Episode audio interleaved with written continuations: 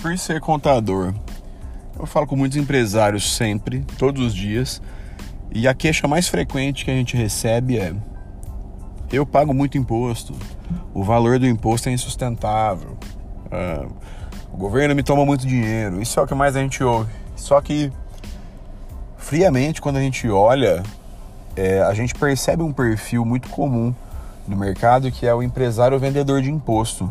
Né? E esse cara que, sem ser de modo pejorativo, mas é, esse cara ele acredita todo o sucesso do negócio dele ao governo, ele acredita todo o sucesso dele, ou insucesso, né, ao externo.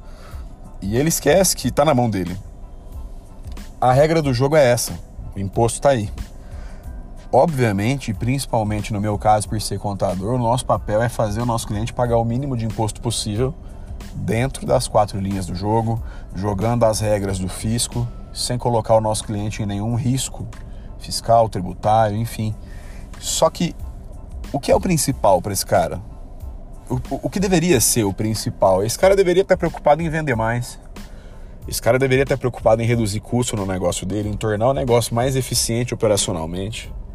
E muitas vezes a gente vê que o foco está lá no imposto.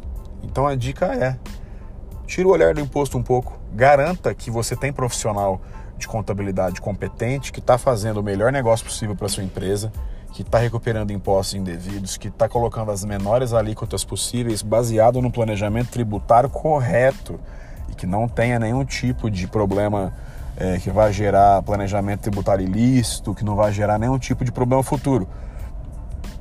E aí eu trago um exemplo real do que eu ouvi essa semana. É uma empresa do comércio de alimentos, que é uma distribuidora, e essa empresa tem em torno de 500 pontos de venda, né? 500 clientes. E conversando com o empresário, eu reparei que ele tem 134 cidades, sendo que ele tem 500 pontos de venda. Então, quando o empresário fala que tem 500 pontos de venda, você pensa, poxa, legal, uma base boa, Dá para melhorar, mas é uma base boa. Quando você ouve que ele tem 134 cidades de área de atendimento, 500 pontos de venda não são nada. Porque pontos de venda de alimento, mercearias, supermercados, etc., daria para ter 10 vezes isso, muito mais.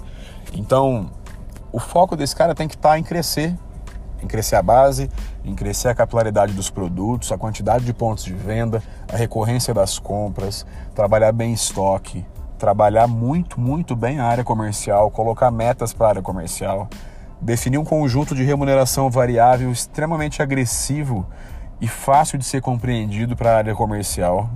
E o imposto, quem vai cuidar é o contador, que ele tem que ter um cara de confiança e um cara que ele saiba e confie que tem qualidade para atender o negócio dele. Então a dica é essa.